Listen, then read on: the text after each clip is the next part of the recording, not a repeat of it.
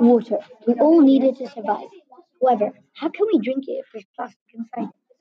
Water pollution is a huge issue the world is facing today. Water pollution is when us humans throw plastic into the water, causing thousands of sea animals to die every year. Already, there is an island called Trash Isle, and it has been classified as a country by the US. Trash Isle is an immense island made of plastic and is bigger than Earth.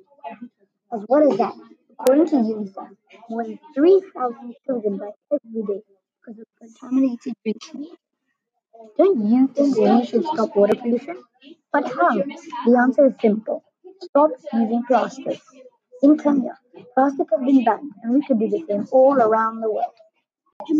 Water pollution disallows us from eating and makes us destroy the greatest creation in nature, water. Therefore, water pollution should and must be stopped. Here is a quote by Evo Morales, the president of Bolivia. Sooner or later, we will have to recognize that the earth has rights too, to live without pollution. What mankind must know is that human beings cannot live without earth, but the planet can live without humans.